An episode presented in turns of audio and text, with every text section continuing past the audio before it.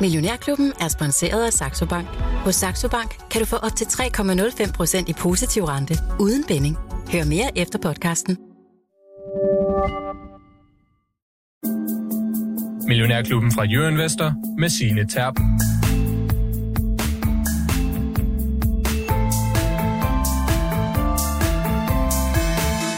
Lever de danske selskaber i bedste velgående, eller skal der en eller anden form for redningskrans til?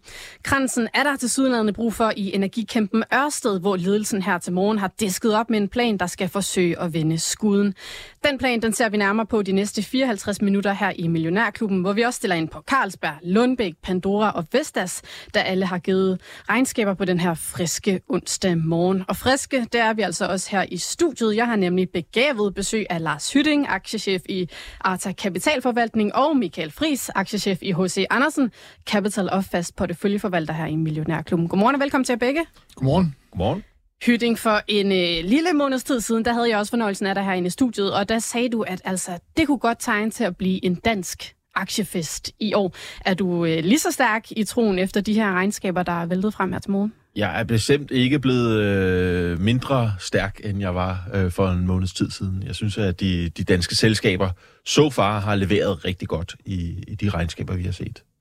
Og det synes du også er tilfældet i de regnskaber, vi har set her til morgen, eller er der nogen, hvor du tænker, sådan, der, der er lige lidt hår i suppen der? Jeg synes, at vi fortsætter, hvor vi, hvor vi slap. Øh, der er gang i den i dag, men, øh, men af det, jeg har set, og de selskaber, der er kommet, så, så, så er jeg i hvert fald ikke blevet skuffet. Mm.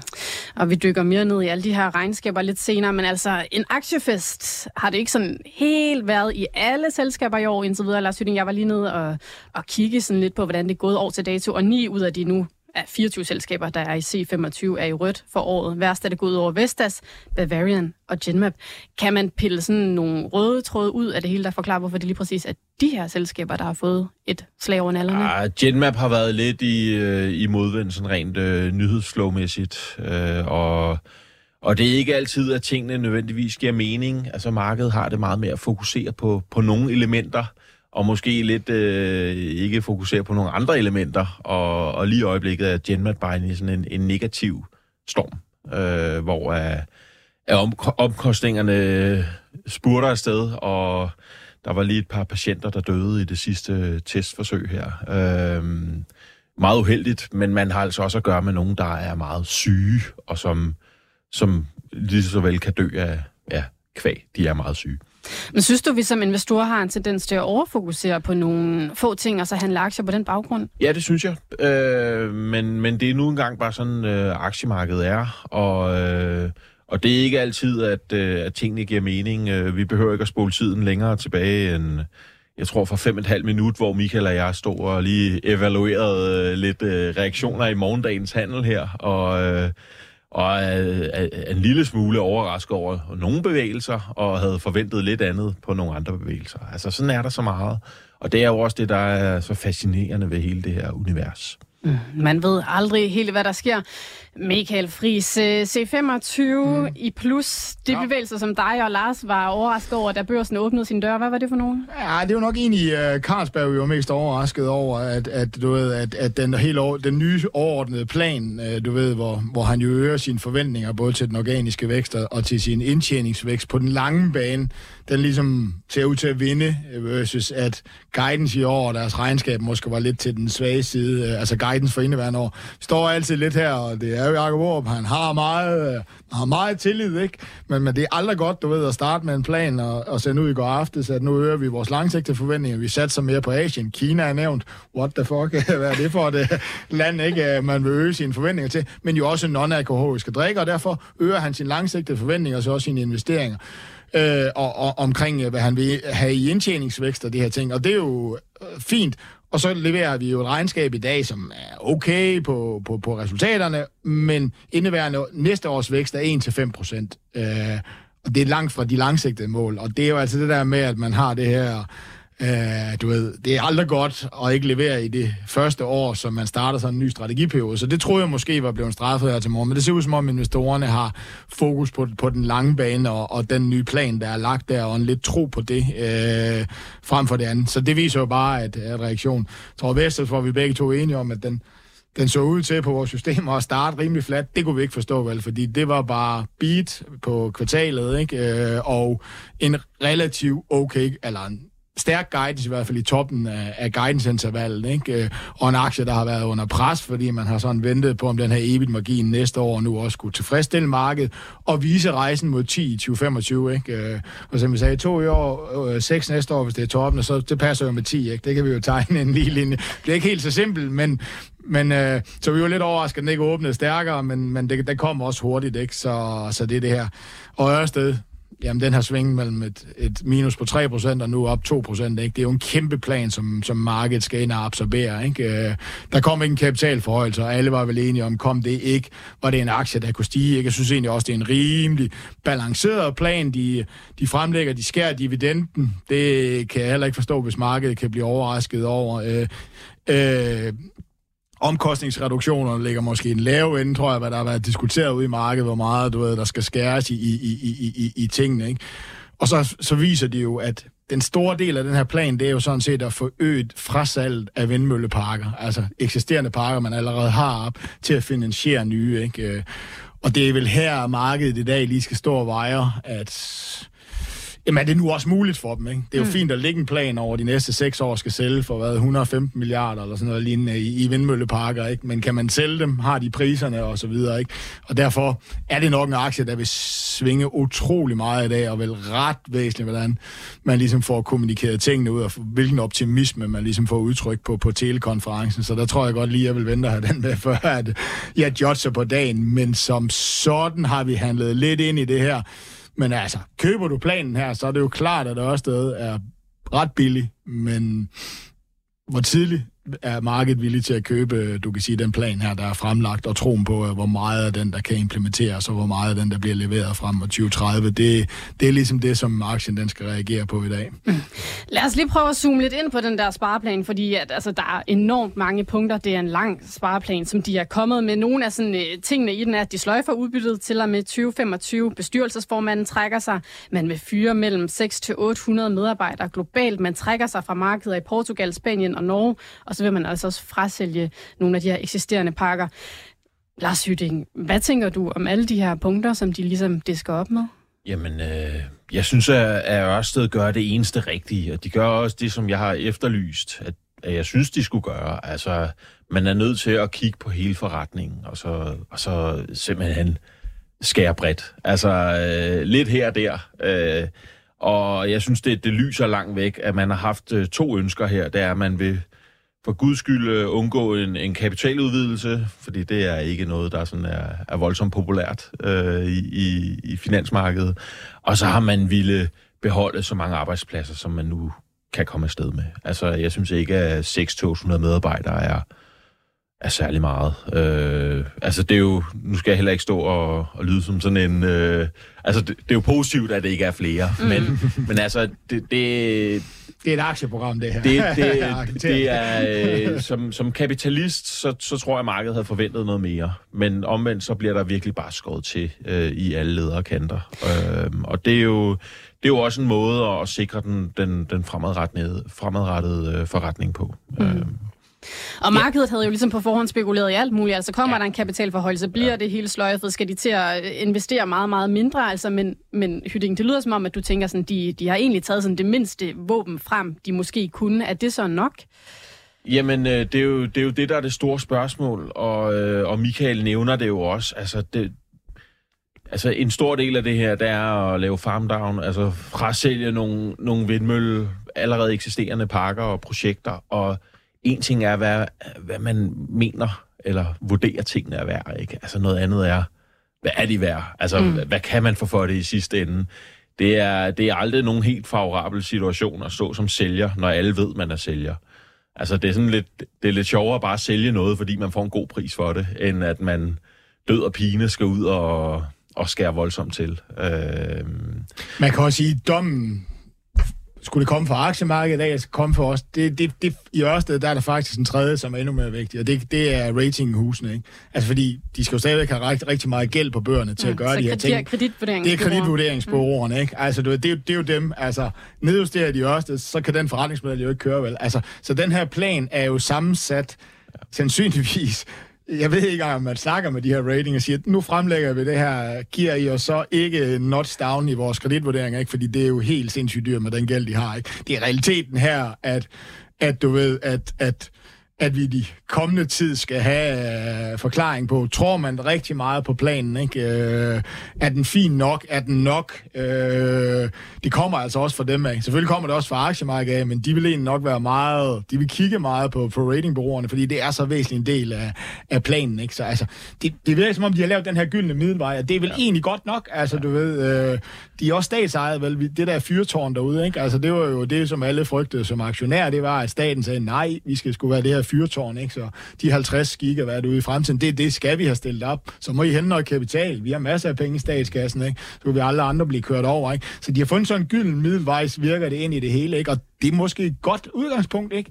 Hvorfor aktien så ikke reagerer mere i dag? Jamen, hvor meget af det her skal vi købe? Hvad skal vi købe ind i? Og, og markedet har jo allerede købt ind i en del af, af, af den her plan, ikke? Vi er jo gået fra at den handlede på egenkapitalen omkring 240, ikke til hvad nu omkring 400. Jeg siger ikke, at det er, ikke er, der ikke er langt fra, fra hvad vi engang handlede og så videre, men, men det er også en anden situation nu, ikke? Altså, så det bliver de kommende dage, hvor, vi skal, hvor folk skal absorbere den her plan, det skal lægges i regnearkene. Jeg tror sådan set, at analytikerne vil nok ligge omkring sådan 500, 560 eller sådan noget, når der ligger den her plan i regnearket. Nogen kan måske ligge lidt højere. Så der er jeg egentlig ikke så nervøs men det er jo ikke kun analytikerne, det er jo også om investorerne ligesom siger, er den her gyldne middelvej virkelig det, vi gerne vil have, uden en dividende, jo ikke, hvor jeg kan få tonsvis af penge i, i de mm. sorte lige nu. Ikke? Altså, Equinor laver, verdens, eller laver det største udløjning. Ikke? Total er også lige kommet med kæmpe udløjninger. Ikke?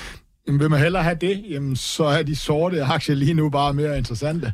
Der ligger en stor kommunikativ opgave også, ikke? Altså på at få, få fortalt, hvad det er, man, hvad vil man, og hvor vil man helt præcis hen? Altså nu har vi bare fået den her ordentlige, lange spiseseddel af en plan, og øh, nu skal det ligesom føles til dørs. Så mm. det, der, er, der er nogle spændende dage foran os her mm. for Ørsted.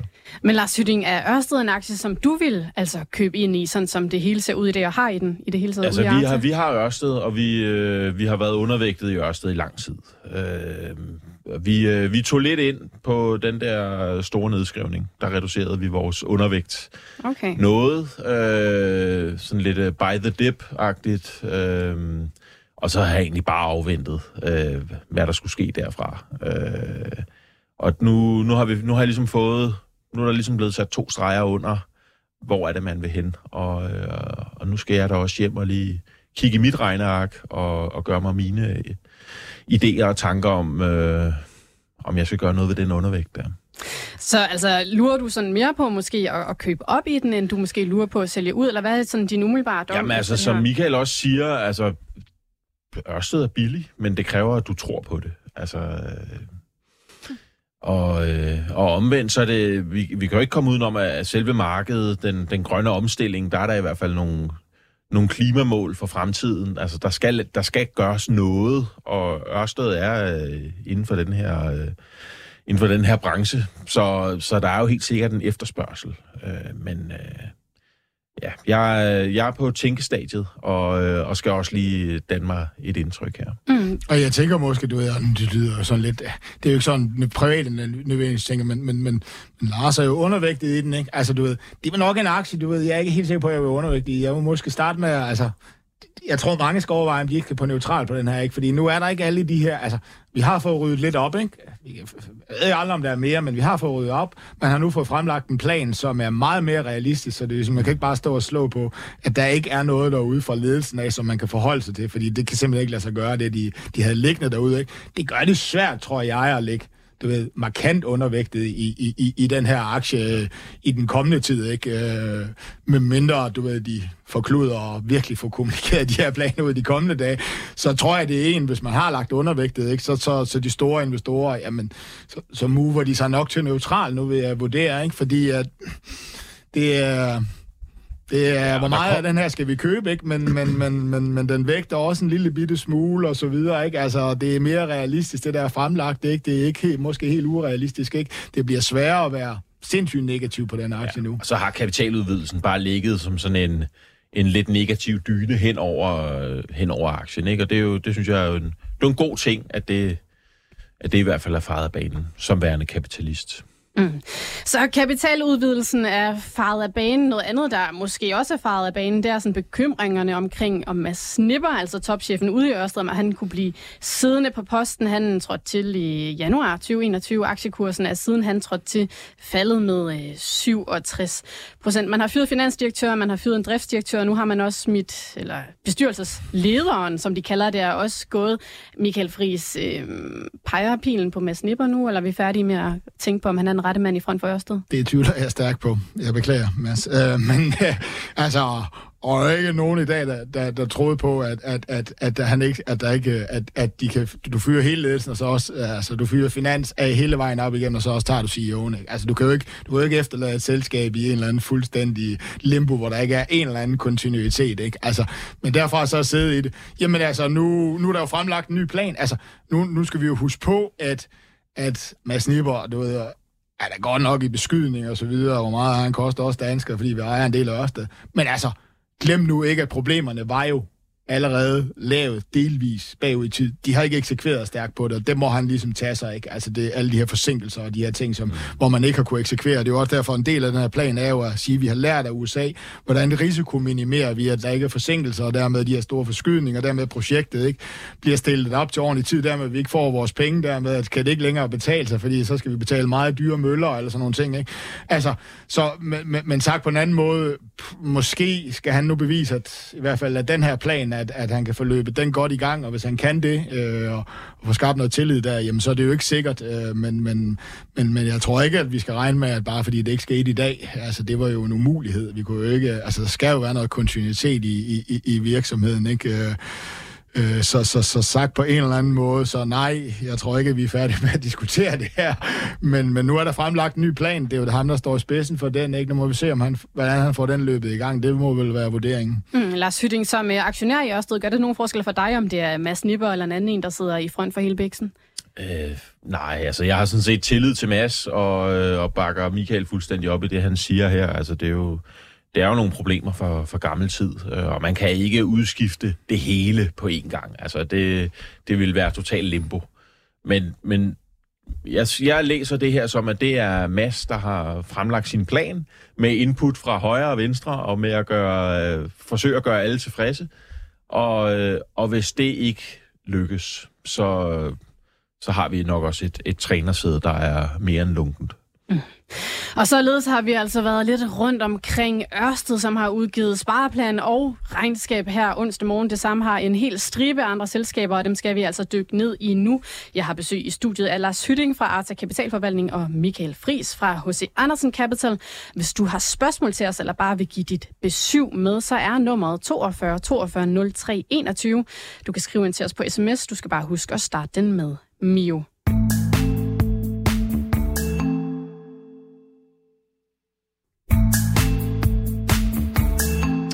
Og der er altså to sådan store energikæmper i det danske C25-indeks, Ørsted og Vestas. Nu har vi lige travlet Ørsted igennem, så lad os se lidt nærmere på Vestas, der jo altså stiger ret markant her i børsåbning. Lars Sytting, det er et selskab, der i fjerde kvartal sidste år havde noget af en ordrefest med rigtig, rigtig mange nye ordre. Er det noget, vi, øh, vi fejrer i dag, eller hvorfor stiger den? Ja, jamen øh, Vestas tjener penge. Det er jo en stor dag. Øh, Vestas tjente penge. Hele 78 millioner euro blev det til på bundlinjen øh, i 2023, men det er jo markant bedre, end hvad det blev til i 2022, da det var øh, et stort sort hul. Og øh, altså, det virker som om, at hullet er blevet lappet. Og øh, en, øh, jeg synes, der er, der er i den grad lys i tunnelen. Nu er det ikke bare for enden af tunnelen, men faktisk øh, inde i tunnelen også. Og, og Michael nævnte også lige den her, uh, den her tabel, vi har gang i, ikke? Med, det hedder 2610-tabellen. Ja, det må I lige forklare for lytterne, uh, tænker jeg. Altså, Henrik Andersen har for efterhånden en, en del tid siden sagt, at i, i 2025, der er målsætningen en EBIT-margin på 10 procent. Og det er jo ret offensivt. Øh, Fordi I har en EBIT-margin på halvandet? Ikke? Halvandet ja. nu her, ikke? Men vi skal, altså, de foregående år har det været i, i negativ territorie, så de her 10 procent har bare virket sådan, ja, det, det har været noget øh, uhåndgribelig fluffy størrelse. Øh, men nu, øh, jamen, halvanden procent i 2022, og de guider øh, 4 til 6. 4 til 6. Så nu tager vi bare toppen af guidance. Så, så hvis vi nu, øh, altså, og så springer med 4, ikke, så 2, 6, 10. Altså, det er jo... Det er den helt gode tabel, som det man jo tabellen, selvfølgelig vi har lærer. fat i. Øh, Men, men, men, det- altså, grunden til, at vi står og joker lidt med det, det er jo, at det, der skulle lægges i det her regnskab, det var jo rejsen mod de 10 er mulig. Mm. Ikke? Du ved, har Og synes du, guide- at det har- ser du muligt guidet ud? tre i år, ikke, så har du sagt, hmm, det blev meget bedre år, du skal så øge syv næste år. Hvordan? min ven, ikke? Altså, du ved, sådan sagt populært, ikke? Så, så nu, du skal jo se det. Jamen, er det realistisk? Jamen, det er det vel. Altså, du ved, du har en, du har en industri, som, som har fået hævet priserne. Du, du har en industriaktie. Altså, industriaktier, de må godt tjene 10% på EBIT-marginen. Mm. Altså, du ved, hvis man har en toplinjevækst, ikke? Altså, nu har vi historisk haft svært ved at tjene penge i den her branche, men hvis du sådan kigger generelt set på industriaktier, når de modnes, vi diskuterer, hvor lang tid det har taget os, når de modnes, så er det ikke helt uretfærdigt, man tjener 10% på EBIT-margin. Så hvorfor skulle jeg ikke forvente, at Vestas skulle gøre det, om det er lige 2025 eller 2026? Markedet har jo ikke rigtig troet på det. De har lagt en lille bitte smule under. Det er jo også det, der bliver muligvis belønnet i dag, ikke? Altså, markedet lå på 5% i år, ikke? Nu bliver der guidet 6. Er der en mulighed, ikke? Altså, du ved, der er noget optimisme. Regnskabet var fint. Det slog forventningerne, så indtjeningen var bedre i det her kvartal, ikke? Så, så retningen er rigtig. Så, så er det urealistisk? Nej, og det, det har det jo aldrig været, når, når folk spurgte mig. Øh, du ved, jeg ved ikke, hvordan pilen skal komme derhen, men, men, men det er jo ikke urealistisk, at en industri, som har en, høj, har en god toplinjevækst og, og, og en god, det der hedder sekulær vækst, altså nogle gode driver ude hos sig, ikke, skal nå hen og tjene 10% øh, på deres indtjening. Altså, det er jo ikke usædvanligt for en industriaktie, vel? Så, så, så set i den betragtning, så, så virker det jo plausibelt nok. Øh, og så er der jo ingen tvivl om, at, at at du ligesom kan sige, at, at, at priserne er jo bare blevet bedre. Vi har fået en konsolidering. Er der trusler derude? Er Kina på vej ind i det vestlige marked og sådan nogle ting, altså, som kan presse priserne ned? We don't know. Altså, der kan jo altid komme noget ind for højre af. Men, men, men alle, både GE og Siemens Energy, har sådan set også gu- guidet det her. Mm. Altså, så det er ikke sådan et eller andet, hvor jeg siger, hmm, har han nu lige fået lidt for meget positiv suppe her til morgen, ikke? Altså, og tror på det her.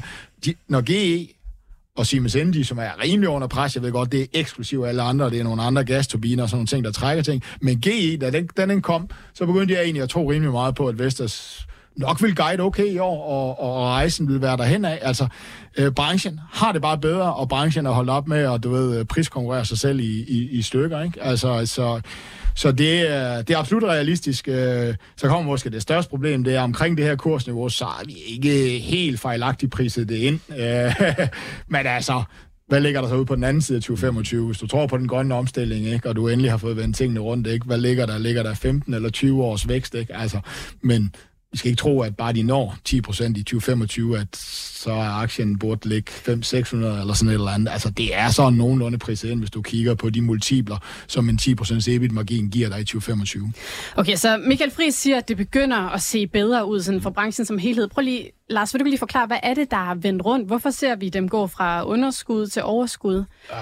Ja, men altså, øh, branchen har jo været helt nede at vende, ikke? Øh, og så fik man lige det her ordentlige gok oven i nøden med, med høj inflation, øh, stålpriser og fragtpriser og alting, der bare er eksploderet. Altså, på en eller anden måde, så har så er det som om, at branchen har været igennem sådan den, den perfekte storm, lige kombineret med, med en rente, der også tonsede op.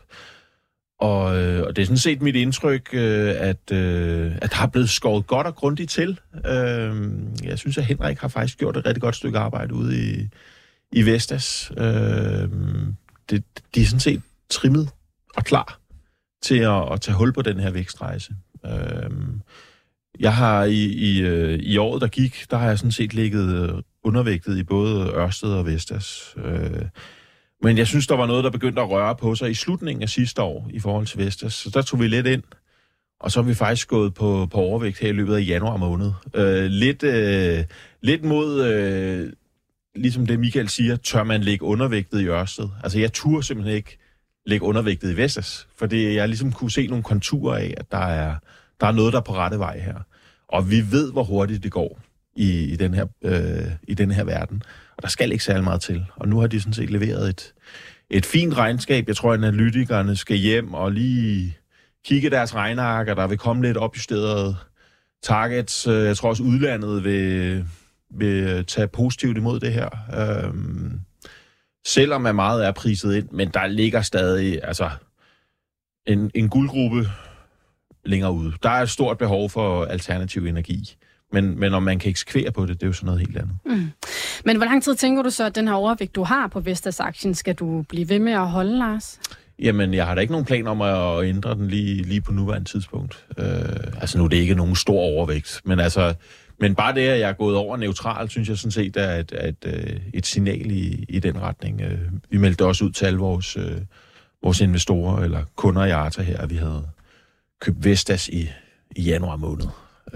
Så det er jo, det er jo glædeligt at se, at, at nogle af de tanker og, og idéer, vi har, det også bliver belønnet. Mm. Jeg synes, det er nu ved jeg ikke, hvor meget den stiger i skrivende stund her. Ja, den stiger 7 procent. Ja, men jeg synes, det, det er fuldt fortjent, og øh, det, det er godt at se. Det er jo svært at forklare, den faldt 12 procent tilbage i, kan du ligesom sige. Altså, de, de grønne aktier har så haft det svært her ja. i, i efteråret. De fik jo en raketfart op, ikke? Øh, og blev ret hurtigt priset.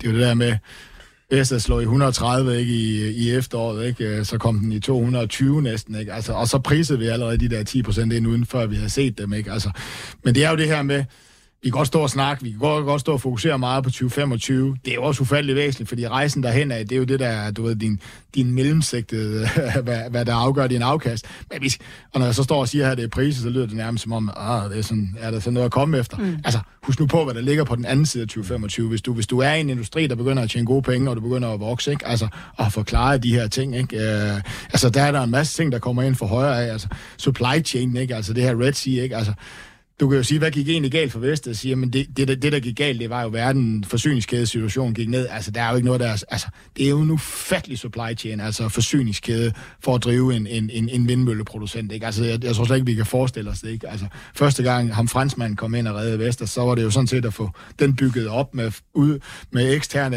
øh, det stod, øh, eksterne underleverandører i hele verden, og få, få, få samlet det puslespil, hvis I kan huske franskmanden, der kom ind fra, tror det var en af bilfabrikkerne. Ikke? Det var jo sådan set det, der løft løftede Vestas ud af Ramas Jamarasen første gang. Så det er jo en kæmpe. Så det er jo det, der gik galt for dem. Ikke? Samtidig med priserne havde man jo så taget noget mindre for, ikke? fordi at man troede jo sådan set, at man alt var velforvejet, og man var på vej ned af ens omkostningskurve, ikke? og så blev man væltet af den her verden. Ikke? Og nu er forsyningskæderne jo ved at normalisere sig. Ikke? Vi, har jo, vi har jo faldende vareinflation. Altså, du ved, øh, tænk, komponenter bliver billigere lige nu. Ikke? Altså, du ved, samtidig med, at man har fået hævet priserne. Ikke? Nu må vi så se, om, om du ved, så priserne kommer lidt ned, eller du ved, hvordan deres margin skal være fremadrettet, men, men det er jo et udmærket sted at være øh, lige nu, øh, ser det ud til i, i energibranchen. Generelt set, ikke bare for Vestas, og Vestas er vel den dominerende spiller, og du ved, at at sådan uden de helt store problemstillinger, ikke? Så, så, så hvis resten af branchen har det godt, så bør Vestas jo også have det godt, og et sted, som investorerne sandsynligvis måske gerne vil ligge. Yes. Lige en lille afstikker, fordi vi får rigtig mange, der skriver ind på sms'en om Silan Pharma, der dykker, er det 8-9 procent her til morgen, Michael Friis. Har vi noget bud på det overhovedet? Ej, Nej. Øh, den, den startede med at dykke i går. Øh, jeg har ikke set nogen nyheder, eller i lille synes jeg ikke uh, skulle indikere noget. Jeg har også en aktie, der kører 30 procent. Jeg ved ikke, om du ved, der er nogen, der begynder at tage profit, men, men, men, men sådan en reaktion her, den var jo op 2 procent og dykke så lige hen mod sluthandlen. Altså, det, det, det kunne minde om sådan en eller anden handel der. Men jeg, jeg har ikke set nogen nyheder. Men det kan godt være, at der, der et eller andet sted bliver spekuleret i et eller andet, og så vil den jo være sensitiv. Den er jo op 30 procent i januar, ikke? Altså, så er det en ultrasensitiv. Men jeg har ikke set noget desværre. Er det en aktie, der ligger i din portefølje ude hos Arta? Nej, det er det ikke. Det, jeg kan ikke regne det hjem. Altså, det, jeg har ikke travlt, og jeg har ikke, jeg er ikke den store tilhænger af aktier, der, der kan stige eller falde 6-10 procent på en dag uden, uden noget nyt. Øh, og derfor så er jeg heller ikke en stor tilhænger af en aktie som Ambu for eksempel, øh, fordi det, jeg synes, det er lidt for meget øh, røversoldater. Ren cowboyland. Ren cowboyland. Jamen lad os da så hoppe lidt videre i teksten og snakke om noget, der måske er sådan øh, lidt mindre cowboyland, eller i hvert fald Carlsberg, som jo også er ude med regnskab her til morgen, har et øh, milliardunderskud efter et russisk exit på sådan cirka 40 milliarder kroner.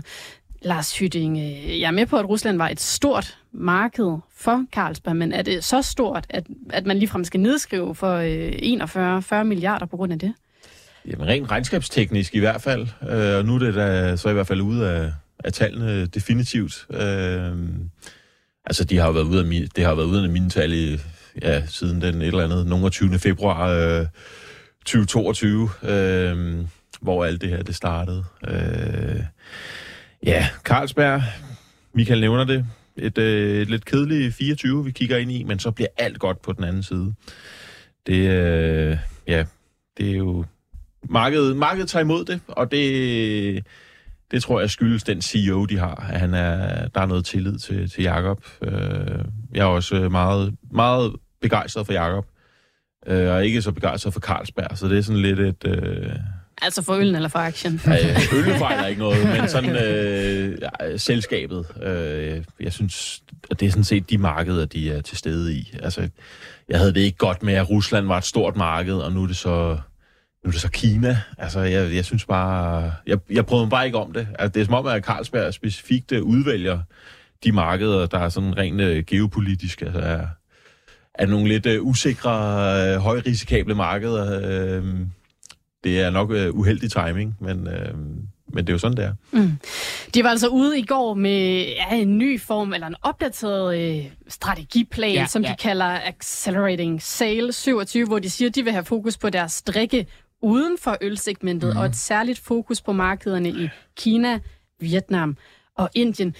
Altså, der tænker jeg bare, øh, drikke uden for ølsegmentet, ja. at de er ved at blive sådan en, øh, en ikke-ølkæmpe, eller hvad? Ja, det må vi da håbe, ikke? Altså, fordi altså, altså, der er jo bare sindssygt god vækst inde udenfor. Altså, du ved, altså, det, det, det er jo sådan noget, der svinger meget, ikke? Så var det, øh, så var det, øh, så var det vand, så var det juice. Altså, du ved, altså, du har bare set igennem perioder, ikke? Så er der jo kommet sådan en kæmpemæssig, du ved, øh, Øh, non-alkoholiske sådan, øh, trends, og, og de har jo en kæmpe distributionskæde, så det giver jo sindssygt mening at bruge den her distributionskæde til ligesom at Coca-Cola, Nestle og alle dem der, som formår at gøre det her. Og det er jo faktisk vist sig at være ret høj margin af de her drikkevarer udenfor, ikke? Øh, for, for de her kategorier, så det giver sindssygt god mening om det bliver svært at øh, øh, eksekvere på, jamen det, det må, jeg vil skyde på, at det er her, vi skal se nogle opkøb. Ikke? Altså vi skulle jo købe nogle brands uden for, for de her ting, ikke? og så skal Carlsberg med sin store distributions- og marketingmaskine øh, forbedre de her brands. Ikke? Så de går vel sådan lidt Royal Unibrew-vejen nu, ikke? Øh, en lille bitte smule. Det er ikke, øh, det er ikke fordi, at, at, at, at aktie tilbagekøb i år og dividender og så videre, det, det er noget, der er i fare, vel, og han skal også bare accelerere sin vækst. Så jeg synes, det giver sindssyg mening. Altså, ølmarkedet har vi jo nu i 20 år bare stået og kigget på som investorer. Det er flat. Du ved, vi kan ikke bælge mere fad, vel, vel? Altså, du ved, så prøver vi at, at, at gøre det lidt premiumagtigt, ikke? Og det, det er også lykkedes rimelig godt, ikke? Men, men, men du ved, det, den nedadrettede tendens til, at vi drikker mindre af de her ting, så det giver jo sindssygt mening at gå ud og lave en mere branding-virksomhed, og han gør det stille og roligt. Han er ikke ud og ændre Carlsberg til en Danone eller et eller andet, vel? Så det synes jeg giver god mening. Indien giver jo sindssygt god mening. Altså, alle vil gerne være i Indien, ikke? Så derfor har han nok lidt problemer med at presse sig ind, ikke? Kina, jamen altså, der er jo nogen, der mener, at det måske er en god idé, at han er nok den eneste, der måske gider at satse i Kina lige nu. Det kan jo faktisk være, at det kommer ham til gode, ikke? Og, og nu tager han nok ikke verdens største chance. Så den plan, synes jeg, i min optik giver god mening. I år har vi så lidt afdæmpet forventninger. Du ved, jeg har ikke dykket nærmere ned i det. Jeg vil skyde på, at omkostningerne stadigvæk ligger og, og presser en lille bitte smule på. Noget har været afdækket sidste år, nu kommer det den sidste del af det, men, men det er jo ikke langsigtet fremadrettet øh, et problem, vel? Fordi det er jo det her med, at man har afdækket sidste år, så det er ikke så så voldsomt ud. Så begynder priserne at falde, så tænker man, åh, nu skal man tjene gode penge i år, men så kommer der lige... Men frem, fremadrettet, du ved, så, så virker det jo ikke som, som, som, som der er et pres her på. Det er måske lidt større spørgsmålstegn ved Royal Unibrew, øh, som jeg egentlig var begyndt at forelske mig lidt i, i det her prisniveau. Det kan godt være, at jeg faktisk godt lige vil se regnskabet først. Men, men se du for de her betragtninger, jeg synes, at planen giver rigtig god mening. I dag hører vi nok lidt mere, eller får lidt mere at høre om, hvordan han egentlig eksekverer på de her dele, men de områder, han vil satse på, det synes jeg faktisk, det giver sindssygt god mening at prøve at accelerere væksten en, en lille bitte smule op af i Carlsberg. Tænker du også, planen giver god mening, udover at du ikke var så begejstret for lige præcis Kina måske, Lars Hytting? Øh, ja, jeg synes, at det, øh, det, det lyder fornuftigt. Mm. Øh, det gør det. Og, og jeg tolker det også lidt som en, en, en forsigtig start. Altså, det er jo... Øh, jeg tror, der er mere upside på 24, end der er downside, altså i forhold til de, øh, den guidance, der nu lige bliver givet. Øh, forsigtig start, og markedet, øh, markedet accepterer det, så, så so far so good, så har han jo sådan set øh, slået meget godt afsted med det. det, det er meget godt, det er meget godt klar. ja, det er, man har fået, man har fået sin guidance ud, som måske er lidt uh, konservativ, ikke? eller konservativ, eller lidt, lidt lav i år. Ikke? Hvis man har fået den ud af, af bøgerne, ikke? og kan begynde at snakke om fremtiden, så, så må man bare sige, UG slange. Det vil det også være for dig som aktionær. Ikke? Det er jo det, du gik og frygtede. Det var måske om det her omkostningspres, vilde presbryggerierne, som der både har været snakket om i Royal Unibrew og, og, og Carlsberg. Ikke? Hmm. Således altså dommen om, over Carlsberg, der også øh, stiger her til morgen morgen. 3% er den oppe, når jeg kigger ind på Euroinvestor.dk. Lad os lige hoppe til en anden en i hele perlerækken af regnskaber, nemlig Pandora, som jo er blevet sådan ret kendt for love, Nej, hold hvad de lover, efter Alexander Latchik, han er, han er kommet til topchefen derude. Lars Hydding, gør de også det i dine øjne den her gang? Jeg synes, de leverer et, et ganske fint regnskab. Øh, bundsolidt, men altså aktien er jo også kørt rigtig, rigtig godt. Altså det skal vi jo lige... Øh, det skal vi lige huske på, ikke? Mest stigende aktie sidste år. Øh, men jeg synes stadig, at Pandora gør det rigtig godt, uanset hvad, hvad tallene så lige præcis viser i dag, og de kommer ud en lille smule under det forventede, og at guidance er en lille bitte smule under markedsforventning. Men omvendt så har Pandora for, for vane at, at guide forsigtigt, og så hellere komme med en, en 6-8 øh, opjusteringer i løbet af året. Øh, så det tager Ej, jeg. det er jo, det er jo en uskik, vi skal lidt væk fra. Ja, Ja, ja. Man må ja. gerne melde det ud, man tror på. Nej, joke. Ja. Uh, ej, jeg synes heller ikke, den er forsigtig. Vel, det er 6-9 procent. De landede ja. 8 procent sidste år. Indtjeningsmarginen mangler jeg stadig helt at forstå, hvorfor de ikke kan få den lille bitte smule op. Uh, Det er forsigtigheden, Michael, ikke? ja, ja, ja, ja, ja, ja. Så hellere Ja, komme tilbage senere. Øh, De, det har bare været sådan de sidste, altså under Logic her, de har hellere lidt til den forsigtige side, mm. end, øh, og, og synes jeg bare, det er stærkt. Altså, de i en verden, hvor øh, forbrugeren er blevet mere velovervejet og holder på pengene, og øh, jeg tager ud og rejser eller ud og spiser, men ellers så er det begrænset, hvad vi bruger penge på af ting og sager. Altså, at man, at man formår at skyde så mange smykker over disken øh, i, i den globale verden. Jeg, jeg synes, det er imponerende. Det er godt gået. Strategien har virket. Øh, Phoenix, det... Ja. Apropos flueben, så øh, flueben her også. Den klarer det også til UBS ja. Noget andet, der jo måske også varmer aktionærerne, det er, at de har lanceret et ret stort aktietilbagekøbsprogram. De vil købe aktier op for 4 milliarder kroner, svarende til op mod 10 procent af de aktier, der eksisterer i selskabet i dag. Hvad kommer det til at betyde for øh, investorerne, Lars Hytte?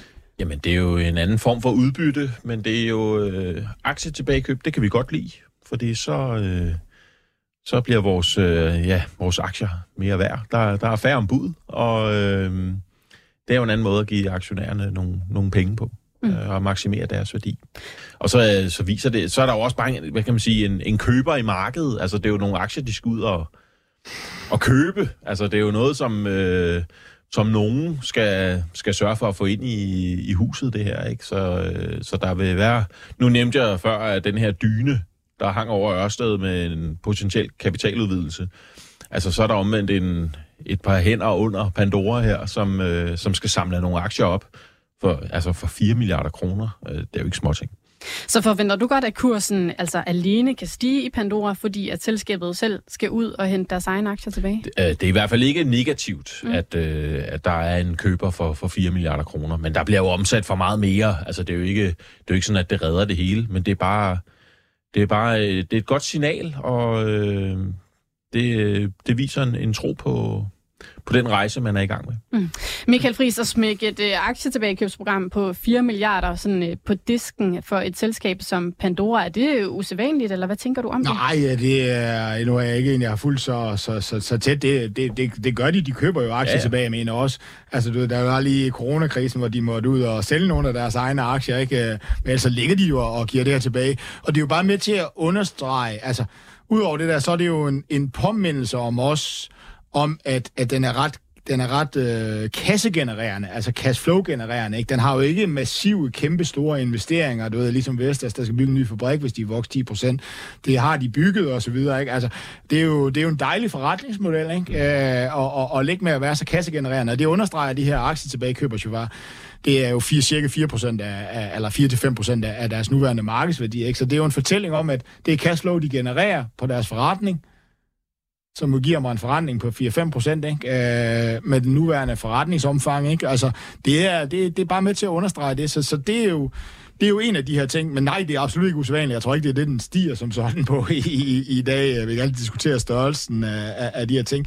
Men det er, jo, det, er jo bare, det er jo bare et godt signal. Man er komfortabel med sin forretning, når man køber aktier tilbage. Ikke? Man går ikke og frygter for, om ens guidance nu ikke kan holde, eller om det cashflow nu også bliver, som det er. Fordi nu har man jo på en eller anden måde bundet sig op. Det er jo ikke dividender, som er der falder hammeren. Aktiebagkøb, den kan man altid sløjfe, ikke? Jeg ved godt, at det er dyrt, og det gør ondt, og det gør ondt helt ind i sjælen på aktionærer og på ledelser at gøre det, men det kan man. Men, men, men misforstår mig, det fortæller jo, at, at det går relativt godt, ikke? Og, og det er jo det her med Pandora, ikke?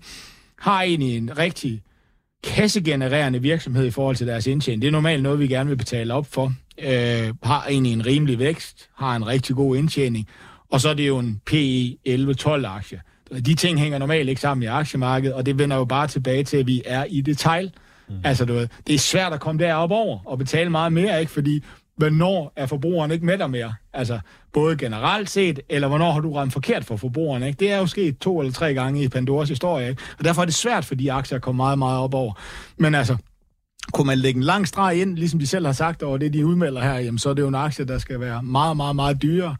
Og jeg tror sådan set, at alle aktionærer, og det er jo det her, der, når man er i en detailaktie, skal man bare lære en ting. Altså, du ved, så længe det, der hedder like-for-like vækst accelererer, så står alle investorer og kigger ind på den her aktie, og så siger de, jeg kan sidde og se alle tallene, det er jo det eneste, jeg forstår, for jeg kan jo ikke være ude i forretningen, og ved, om forbrugerne kan lide deres produkter. Men når like-for-like væksten accelererer, så ser jeg ingen problemer i den her aktie. Ikke? Det er acceleration. Det er, det er, man må lige se det, ikke? Men, men der er det normalt, øh, du ved, så er det en gammel westernfilm, ikke? Så skyder man, og så spørger man senere, ikke? Altså, så, men, men vi har bare lige nu, at der, der, der accelererer Pandoras mm. like-for-like vækst. Et tegn på, at forbrugeren er glad for det, som Pandora giver ud. Mere kan du ikke ønske dig i, i, i de her aktier, så du ved, ja, det er, du betaler ikke ret meget for de her ting, men uh, man skal også passe på med, at, at investorer er bare lidt nervøs for at betale rigtig meget for i sådan en sektor her, fordi det er så svært lige pludselig, så vender forbrugerstemningen eller vender mod dig, ikke? Så, så man er mere volatil. Ikke? Men om det bliver tilfælde, det, der er ikke noget, der tyder på det i Pandora lige nu. Lars Hytting, hvad tænker du er den største risiko ved Pandora-aktien? Jamen, det er jo, at forbrugerne de, øh, begynder at bruge deres penge på noget andet. Altså, det er, jo, det er jo meget simpelt. Det er jo forbrugeren, der er kunden. Og øh, så længe man har fat i dem, jamen så, så er alt jo godt. Øh, og det, det er der noget, der tyder på. Øh, I hvert fald fortsætter. Øh, men derfor er der også en, en øvre grænse for, hvor øh, at den her aktie kommer til at handle hen. Altså, sådan er det bare. Øh, fordi vi har det her overhængende øh, risikoelement. Mm. Så, øh, ja. så når den er steget øh, 77 procent på et år, tænker du så, at der skal man måske være lidt varsom, eller kunne du godt nej, finde på at smide nej, mere det tænker jeg ikke. Jeg tænker nej. bare, at den stiger nok ikke 77 procent igen men, øh, men måske den bare øh, mere falder sådan i, i en, øh, i en beta 1, altså stiger synkron med markedet eller, eller lignende, øh, hvis de fortsætter. Og således er vi også kommet øh, godt rundt omkring de øh, C25 Vi skal huske på, når man snakker om 67 procents øh, vækst, altså du ved, så er indtjeningen jo også eksploderet. Altså du ved, så den er, den er, blevet, den er gået fra at handle sådan en PE 6, det er virkelig billigt, ikke? Mm. men der er også stor usikkerhed omkring forbrugeren, til en PE 11-12. Det, det, det, det er der omkring, hvor den topper ud. Så hvis du skulle ligge og forvente noget nu, øh, så skulle du nok ligge og forvente deres indtjeningsvækst, og den ser jo egentlig okay ud for, for, for, for, for næste år. Eller også så skal de modbevise alt, du ved, at de er en strukturel vækstdriver igennem. Du ved. Vi kan bare lægge 6-9% ind over de næste 10 år, ligesom vi kan i Novo, plus lidt mere, ikke? Mm. Uh, og dermed vi kan prise deres PE til 35, ikke? Altså, så er der jo... Men, men det, det har vi bare meget svært ved i den her branche. Mm. Vi er kommet godt vidt omkring nogle af de regnskaber, der er landet her til morgen, og Lars Hytting, du skal videre ud og gribe dagen, så tusind tak, fordi du var med os. Du er aktiechef i Arta Kapitalforvaltning. Michael Friis, øh, vi skal lige kigge lidt videre på et andet regnskab, der er dukket op. Det er Lundbæk, hvor ja. topchefen øh, er glad for en, øh, eller i hvert fald rosende vendinger, omtaler deres rekordomsætning. Hvad er umiddelbart sådan lige dommen over det? Jamen altså, dommen er vel egentlig, at det er okay. Altså, du ved, så er analytikernes forventninger lå en lille bitte smule over det øh, i kvartalet. Guidance næste år Jamen igen, så bliver den målt lidt op imod analytikernes forventninger, og så er den måske bare okay, ikke? Men, men, men, men vi skal også ligesom forstå, at han guider faktisk to cifrede vækst i både sin øh, omsætning og sin indtjening, ikke? Markedet nægter at prisse den her aktie, om det er stadigvæk er den her gamle historie med A- og B-aktier og de her ting, ikke? Øh, eller usikkerheden omkring det. Det vi, jeg tror alle sammen prøvede at spejde efter det her regnskab, det var, om der var lidt mere i hans øh, kommentar omkring, hvad vil han egentlig med fremtiden, ikke? Og han har, han har mere hægtet her til morgen, der har han kun hægtet det op på de gode data, de fik her i januar på en af deres produkter. Ikke? Så han er ikke sådan begyndt at, at sætte en ny retning for, hvad Lundbæk skal, og det er jo også det, som investorerne frygter, ikke? Skal de ud og lave nogle, nogle opkøb og så videre, fordi det er jo det her med, at Lundbæk lige nu, jamen det ser godt ud vækstmæssigt, men det er jo fordi, at man kommer ud af sammenligningsår, hvor man har tabt rigtig meget på generisk, så får man nogle år, hvor den generiske konkurrence er lidt mindre, så, så ser det nemmere ud for en at, at løfte sin vækst, og så kommer den generiske konkurrence igen lidt senere derude, ikke? Øh, men altså, sådan overordnet set, jamen, okay regnskab. Altså, du ved, og aktierne ligger bare her omkring de her 30. Altså, du ved, og det, det kan bare ikke komme derover. Man kan godt prøve at puste lidt op af, øh, er den prissat til, at man skal vækst tocifret vækstrater? Nej, det er den ikke, men der ligger bare nogle å hen over den aktie, som, som vi ikke har fået fjernet med ny topchef, som er ligesom har meldt ud, hvad han skal. Jeg synes måske, det var lille positivt, at han indikerede, at han så godt i den her pipeline, for det indikerer jo måske, at han skal lidt mindre ud og og, og prøve øh, lotto-billetten, som vi nogle gange kalder det, og prøve at finde nogle produkter ude. Ikke? Øh, men vi har også den her gordiske knude med den her ejerstruktur, hvor, hvor, hvor, hvor det virker som om, at de store investorer har rigtig svært ved at gå ind i aktien igen. Så, så jeg tror næsten, at man er ved at være træt af det, ikke? fordi vi står her og snakker Lundbæk regnskaber og tallene, og hvordan er de kommet ind, og det hjælper. Det er egentlig ikke der er bare nogle andre ting, der står og driver aktiekursen, ikke? og det er de der to store historier. Ikke? Så det bliver lidt spændende at se, om vi i løbet af dagen kan få lidt mere flavor på, hvad den her nye øh, topchef, om han faktisk tror på sin egen pipeline, det han skal ud og købe mindre, fordi så er aktien altså rigtig, rigtig, rigtig billig øh, i forhold til deres, øh, til deres vækstperspektiver, hvis man ikke skal ud og, og du vil bruge en masse kapital og bruge også investorers kapital, som vi indtjener til at prøve at tage nogle chancer ude i, i, i, i, i fremtiden. Og så den her gordiske knude med den her ejerstruktur, som, som du ved, med, med Lundbæk-fonden, jamen, den kan jo bare ikke løses. Mm. det er sådan, det er, ikke? Men øh, nogle gange, hvis, det begynder, hvis man begynder at have lidt mere tillid til en aktie, så, jamen, så kan man jo måske også ligesom sige, at, at at så kan det måske modvirke den der del der. Så, så nu står jeg igen og snakker om de her to ting, og ikke omkring regnskabet. Det gjorde jeg også sidste gang regnskabet kom, det gjorde jeg også sidste gang regnskabet kom, men faktum er bare, at det er alt det, der driver den lidt. Men sådan overordnet set, hvis du kigger på deres resultater, næste år, indeværende år og næste års guidance osv., så burde Lundbæk nok ikke handle hernede, men jeg kan sagtens forklare, hvorfor den gør det. Mm. Modsat nogen, der i hvert fald ikke synes, at aktien ser billig ud og mener, at den skal handle der, hvor den handler, det er Morgan Stanley, fordi de har været ude i en analyse og sagt, at cirka 50 procent af Lundbæks salg, det er udsat for patentudløb ved udgangen af årtiet, og der er ja. stadigvæk en rigtig høj risiko i deres pipeline. Altså, Mm, altså, hvor store problemer volder det egentlig Lundbæk, det her med, at man har ikke lige nogle nye produkter, ja, eller de, der kommer? De, man har måske noget liggende i pipeline, men, men det kan jo også kigge. Altså, man har jo ikke den der bredde i sin pipeline, vel? Altså, det er jo det, der har været Lundbæks problem, ikke?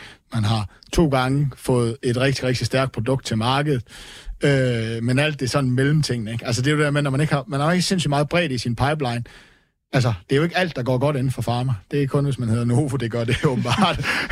Men det er så også, fordi de har en kæmpemæssig pipeline, ikke? Du ved, og, og, og, og tage af. Der er en kandidat, der ikke lige viser det der, så tager vi den næste kandidat og rykker den videre, ikke? Og det er jo det der med for de her mindre og mellemstore farmaselskaber, der er det jo meget afgørende, du ved. Så det var det, jeg siger, jamen, det, det er det, jeg siger. Indeværende års resultater, de multipler, de handler på, det cashflow, de henter ind. Lundbæk skal være meget mere værd, men vi kigger ud i fremtiden. Der kommer jo de her patentudløb. Hvordan lukker han det hul her? Kan han lukke det med sin egen pipeline, så, så tager Morgan Stanley meget fejl. Øh, kan han ikke lukke det med sin egen pipeline, så har Morgan Stanley ret, ikke? Altså, du ved.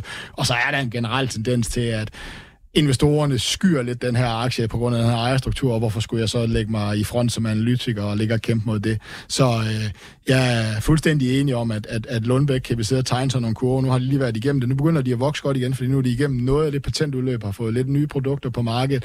Men du ved, om to-tre år, så ligger det derude igen og, og, og begynder at, at trække rigtig meget ned. Og det er sådan lidt den store, de skal have erstattet derude, ikke? fordi det er jo deres brentilex og de her ting, der ligger derude. Så, så de, vi har jo en topchef, der skal have løst de her ting, det er, om han kan, eller tror, eller kan lykkes med at få gjort det i sin egen pipeline, eller om han skal ud og opkøbe det. Det er det, der er afgørende for, hvor, om afkastet for dig som, som aktionær. Og derfor lille positiv, at han fokuserer, ser ud til at fokusere lidt på sin interne pipeline her fra morgenstunden af. Men altså, det er så lidt, at du ved, at jeg står og siger, hvad skal den her aktie handle til? Jamen, Morgan Stanley's bud er sikkert meget godt. Altså, du ved, det er, det er et vægtet sandsynlighed af, hvad, af de, de der to udfald. Egen pipeline, meget højere skal de ud og købe op, sandsynligvis, så øh, er kapitalallokeringen meget risikabel, og så skal man ikke handle det meget højere. Mm. Og topchef Charles van Zyl har altså også tidligere i, i på året været ude og sige, at de skal nok lave sådan et, et milliard opkøb om året. Ja. Men Michael Friis, lad os lige hoppe ned i spørgekassen, for vi har altså fået et par spørgsmål ind på sms 42 42 03 21. Vi har blandt andet fået en sms fra Peter. Han spørger, hvad er forventningerne til Gen Store Nords regnskab, ja. som kommer i morgen? Og det er altså høre apparats. Jamen altså, de er jo blevet sænket efter demands udmeldinger om gaming stadigvæk var svært. Øh, det kan man jo se på aktiekursen. Øh, øh, det, det forstår jeg ikke helt, fordi at Demans har, har haft egne problemer i den division her. Vi har haft nogle andre, der har meldt om okay om gaming-segmentet. Så du ved, jeg, var lidt, jeg havde lidt problemer med den i 185, der blev jeg også spurgt om, så nu er den egentlig færdig value, det ikke, der skal stadigvæk leveres meget øh, i indeværende år. Altså nu...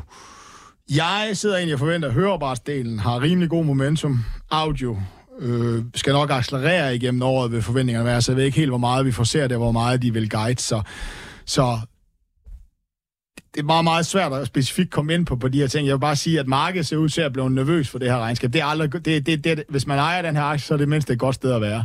Fordi at jeg tror, at vi er blevet for overnervøs efter demands udmeldinger på deres uh, gaming-division. Ikke? Det er egne interne problemer. Ikke? Det har jo trukket aktien godt ned her. Demand op, fordi de jo sælger deres problembarn fra.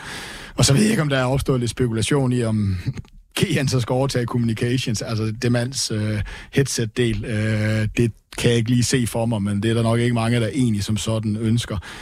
Og det tror jeg heller ikke, vi får noget at høre om i morgen. Så jeg tror, vi får et rimeligt regnskab for GN, og heldigvis så er forventningerne til det her regnskab kommet rimelig ned. Så det er ikke, jeg vil ikke sige, det er ikke verdens værste sted at være. Så du ved, jeg bekymrer mig ikke så meget over, at jeg lægger med den i millionærklubben ind over det her regnskab i morgen. Men det bliver ikke et, det bliver ikke et, et, et regnskab, der fortæller os, at nu er alt godt. Øh, men det behøver det heller ikke nødvendigvis. Men hvorfor fortæller det os ikke, at alt er godt? Jamen, jeg tror, de stadigvæk er rimelig forsigtige på guidance. Du huske, de har jo en audio, altså de har jo en audio-division, altså en headset-division, som er cyklisk og forbrugerdreven hvis Bandora godt må vælge konservativt ud, ikke? Altså, hvad, hvad regner du så med, GN kommer til at gøre ind i starten af året? Ikke? Gaming ser ud til at være en rundt, men vi har måske kun lige set en bundvending. Jeg tror ikke rigtigt, at der er nogen, der ved det. Hvad er virksomhedernes investeringer i, i du kan sige, øh, i, i hybride arbejdspladser? Altså, de budgetter har jo været skåret rigtig kraftigt til, fordi vi troede jo, at verden skulle gå under i år i alle virksomheder, og derfor skar vi vores investeringsbudgetter til. Men når kommer de igen? Arbejdsmarkedet er relativt stærkt, og alligevel er headset ikke kommet op. Det, I gamle dage, der var det, der kunne du tegne mellem, hvor mange nye, der bliver ansat, så skal du have et headset. Du overtager ikke din gamle kollegas headset. Arbejdsmarkedet er stadig rimelig stærk i, i, i hele verden. Ikke? Altså, så så der er, nogle, der er nogle forskellige ting, men, men, men GN er jo mere cyklisk, og hvor, hvor, hvor aggressivt tør selskabet så egentlig guide i morgen. Det er det, det, jeg er spændt på. Ikke? Altså, du ved, men tingene er vendt, de har nogle omkostningsprogrammer i gang ved at sammenlægge de her virksomheder. Det kommer jo til at spille ind på indtjening. Markedet ser ud til at ligge sådan nogenlunde, øh, hvad mine forventninger også vil være til næste års indtjening Så nu bliver det spændende, om selskabet også selv vil guide det. Men altså, det bliver ikke sådan en swing out of the park øh, regnskab. Der har vi fået advarsler for Logitech, der har vi også fået advarsler for, for Demand, så det er jo mere om om vi er begyndt, altså om bunden er set, og vi allerede er begyndt at accelerere en lille smule, og acceleration fortsætter i 2024. Det bliver jeg rigtig spændt på at høre i morgen. Det gode er, nu har markedet i hvert fald øh, blevet lidt mere nervøs ind i det her regnskab, end de var ved årsskiftet. Mm. Og Michael, et regnskab, der formentlig lander i eftermiddag, der er Rockwool, og nu har vi sådan et lille minuts tid tilbage, men har du nogen sådan særlige forhåbninger til det? Hvordan øh, kommer det til at lande? Jamen altså, jeg, jeg mener allerede, at vi har fået nogle udmeldinger. Nu var det jo en, der jeg ikke forberedt på, for vi havde seks. Du ved, vi skulle, vi skulle igennem her for morgenstunden. Jeg har været streng, var? Ja, nej, det er fair nok. Uh, jamen, jeg synes egentlig, jeg, vi, det er meget, meget få indikationer af, at vi ser, at, at byggeriet er begyndt at vende, men, men jeg begynder at høre fra nogle af, af, af, af selskaberne i byggebranchen, det er det faktisk begyndt at gøre. Så, så en lille forhåbning der. Rockwool melder normalt relativt konservativt ud. Omkostningspresset er kommet ned. Uh, jeg tror egentlig, at, at det bliver et, et relativt plain vanilla, altså et, et, et, et rimeligt regnskab for dem, hvor, hvor guidance nogenlunde lander, som det skal være. Det, det vil sådan være mine forventninger. Der er ikke sådan en eller anden, hvor jeg lige kan pege på, uh, det bliver godt, eller uh, det bliver skidt i, øh, i, i, i Rockwool. Men selvfølgelig er fokus som alle andre på guidance, hvad der, inde, hvad der ligger bag ved den guidance, forståelsen af, at de konservative, er de ikke konservative i forhold til markedsforventninger. Det bliver det, der bliver ret afgørende. ja, du ved, det jeg lige har set, der, der er ikke et eller andet, som sådan lige skar mig i øjnene og sagde, det bliver ikke sådan. Yes. Således altså lidt opvarmet til rockbullregnskabet, der formentlig lander senere i dag. Michael Friis, tusind tak, fordi du var med mig her til morgen, og tak til Alex Brøndbjerg, der fik det hele til at køre ud i teknikken.